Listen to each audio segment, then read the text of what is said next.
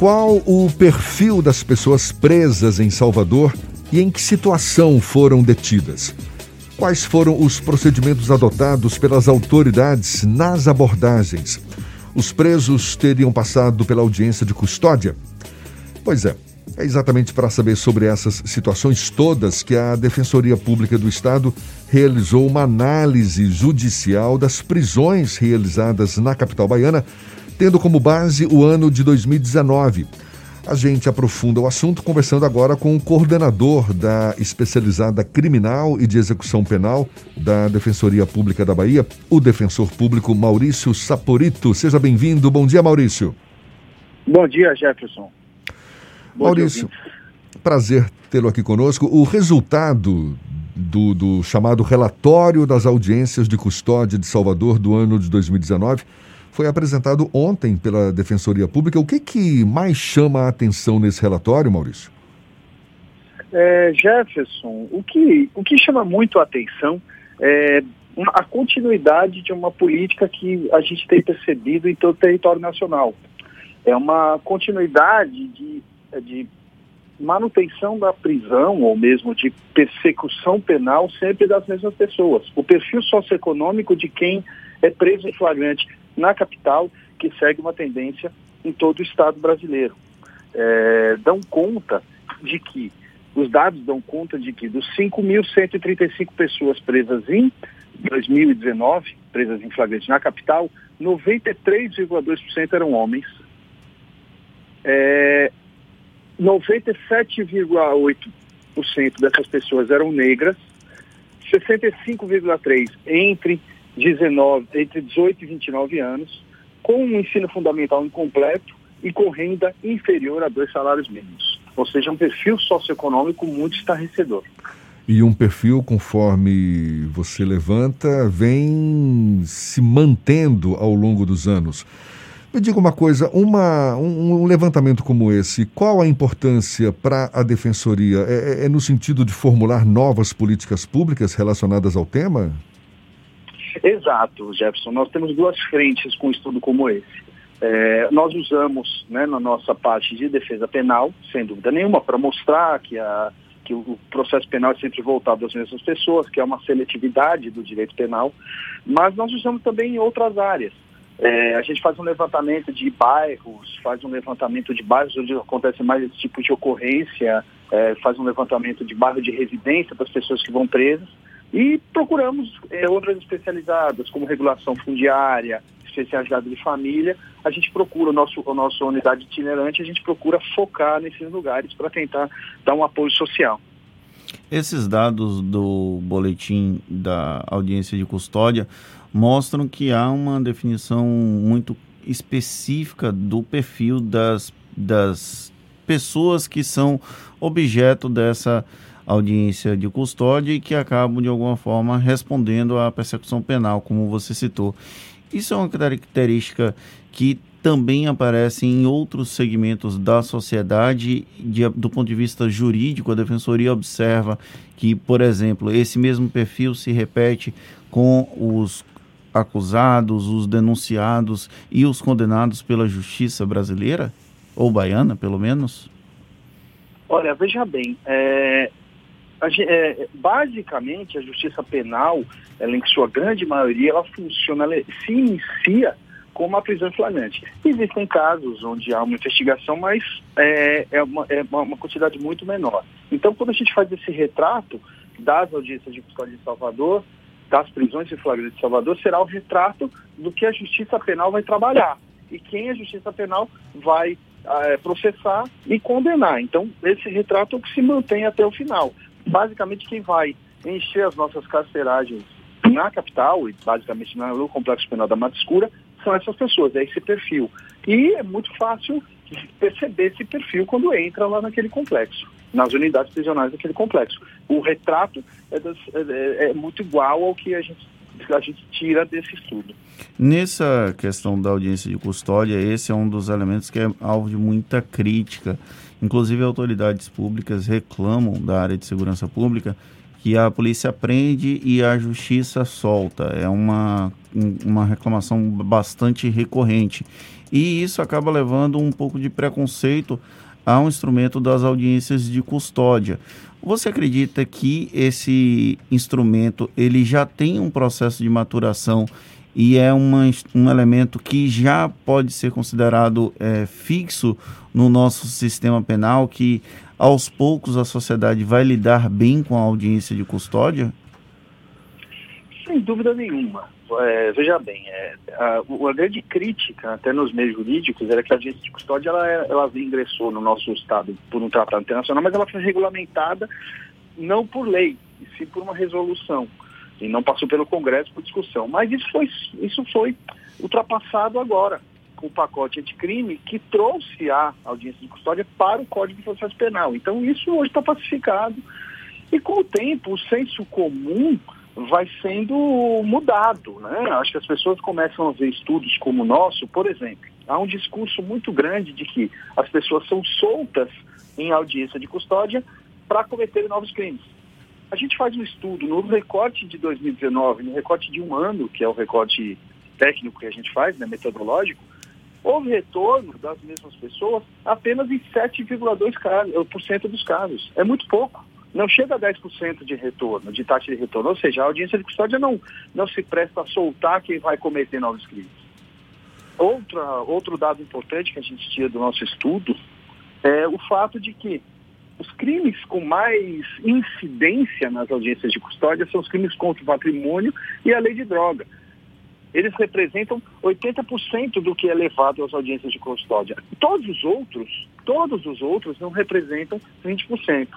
E eu digo mais, os violentos, que é o que causa mais, né? Indignação. Clamor, então, homicídio, estupro, latrocínio, esses não representam sequer 4%. Sequer 4%. Homicídio é 1%. Estupro não chega a 1%. Então, é, tira do senso comum que as pessoas violentas vão à audiência de custódia e são soltas. Essas pessoas não são soltas, essas pessoas sequer são levadas à audiência de custódia e essas pessoas permanecem presas. Afinal de contas, 50%, basicamente, é um pouco menos, né? 40 e pouco por cento fica preso nas audiências de custódia. E que engloba esses crimes mais violentos. Maurício, quando vocês percebem que as políticas de, de encarceramento e o aumento das penas se voltam, via de regra, contra a população negra e pobre, vocês também percebem a manutenção de práticas de violação aos direitos humanos? Sem dúvida nenhuma, né, Gerson? Até porque nós notamos que é, 20% dos casos que essas políticas, né, essa, a, essa seletividade penal é voltada para um, um, um, perfil socioeconômico. E a gente sabe que esse perfil socioeconômico ainda sofre diante dessa da, da atuação né, das forças de segurança pública, ainda sofre, tem reclamação de violência. Em 20% dos casos, há uma reclamação que sofreram alguma violência. E, na sua grande parte, denúncias voltadas a agentes do Estado. Então há uma violação de direitos humanos, sem dúvida nenhuma. E o racismo estrutural que a gente vê também nessas relações é uma violação de direitos humanos, né? É, há o senso comum, eu acho interessante, porque sempre que a gente vai falar nesses dados, as pessoas rebatem e falam, ah, mas Salvador é uma capital eminentemente negra, com, com, uma escolaridade mais baixa, com perfil socioeconômico que reflete. Mas não é uma verdade, que os espaços de poder não são ocupados por essas pessoas, né?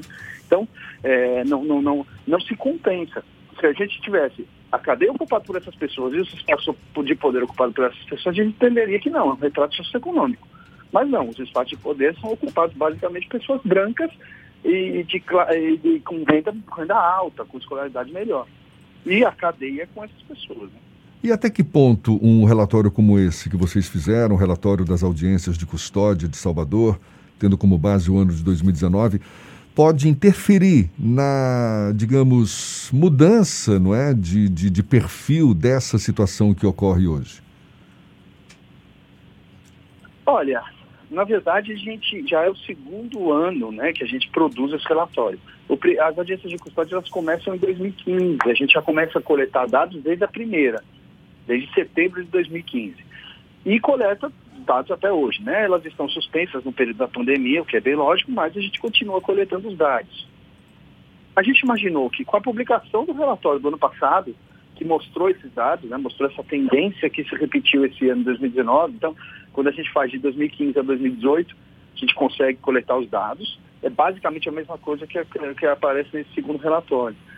A gente imaginou que com a publicação do primeiro relatório tivesse alguma mudança, mas é uma tendência que se permanece, né? A gente tenta agora é, movimentar a máquina judiciária, tentar sensibilizar a máquina judiciária. O Poder Executivo pode se sensibilizar um pouco com esses dados também, mudar um pouco sua política, mas passa um pouco da, da, da, esfera individual de cada um e mais uma esfera coletiva. Né? E por que, que é uma tendência que permanece? Aliás, você estava falando no começo, não é exclusivo da Bahia.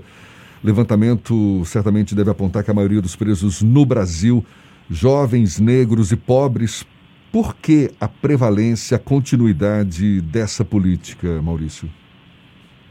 Veja bem, o formato das nossas forças de segurança, Jefferson, ele é um formato é, mais ostensivo, né? E a ostensividade não permite você aprofundar um, um, uma investigação, você aprofundar na descoberta dos crimes. Então, por exemplo, vamos daqui dar um exemplo do crime de droga. O crime de droga, por ser basicamente combatido por uma força ostensiva, você acaba pegando uma ponta mais frágil disso. E essa ponta é, é, é mais preenchida por jovens negros e pobres. Quem movimenta grandes potências de crime te, precisa de, um, de, de, quem movimenta uma grande quantidade de droga precisa efetivamente de uma investigação para ser pego descoberto. E como essa investigação é, demora, nos estados ela não é feita, ela só é feita pela Polícia Federal ou por um ramo pequeno da Polícia Civil, você acaba tendo um retrato maior dessa ponta mais frágil nas unidades prisionais. Voltando um pouco aos dados sobre os, as pessoas que ficam presas após audiência de custódia e as que são liberadas. A gente falou um, um pouco sobre a questão do senso comum, que se solta muito mais do que se prende, mas os números mostram que não é bem assim como mostrar para a sociedade que a audiência de custódia é um elemento, é um instrumento jurídico para evitar que o sistema jurídico seja ainda mais injusto com a população, principalmente a população mais pobre, negra e da periferia, Maurício? Ó, vamos lá, vamos para um dado. Aqui eu estou até com o relatório aberto, eu vou dizer um dado que é muito importante. Dos casos, dos casos é, autuados, apenas, apenas 22%, 22,8% dos casos houve apreensão de arma de arma, seja ela branca, fogo ou simulacro de arma. Então, quase 30%. A, a grande maioria dos casos, a grande maioria dos casos, foram prisões sem arma de fogo, tá certo? Sem arma de, sem arma de fogo, não. Sem arma, seja arma de fogo, branca ou simulacro. Então, quando você vê que realmente há uma tendência a se soltar mais é porque os crimes que são levados à presença do juiz em audiência de custódia são crimes que não envolvem arma nem ameaça. A grande maioria dos crimes são crimes que envolvem é, um, ou droga, que é aquele, aquela ponta, certo? Aquela ponta frágil que está vendendo droga lá na, na, na, é, nas comunidades, ou crimes de trânsito, enfim, não são crimes que envolvem uma violência armada. Então há uma tendência a se soltar. 49% dos casos foram soltos, contra é, o, o restante que ficou preso. Agora, o que a gente tem que entender é que mesmo quando há uma soltura, há uma soltura com a aplicação de alguma cautelar. Apenas 6% dos casos das pessoas que foram soltas em audiência de custódia em 2019 tiveram restituição da liberdade plena. O restante teve alguma, alguma liberdade cesseada, ou seja, um impedimento de sair em final de semana, um monitoramento eletrônico. O que a sociedade tem que entender que mesmo quem é solto, não é solto indiscriminadamente, é solto com umas condições. E essas condições perduram e são cumpridas no, durante a instrução processual.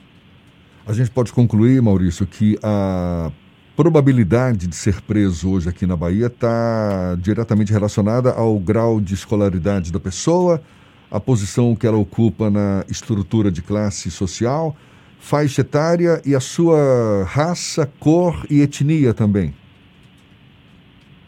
Sem dúvida nenhuma, não, não há nenhuma dúvida. Assim, uma pessoa, uma, um homem negro é, entre 18 e 29 anos, com certeza tem uma, tem, uma, tem uma probabilidade muito maior de ser preso do que uma pessoa branca.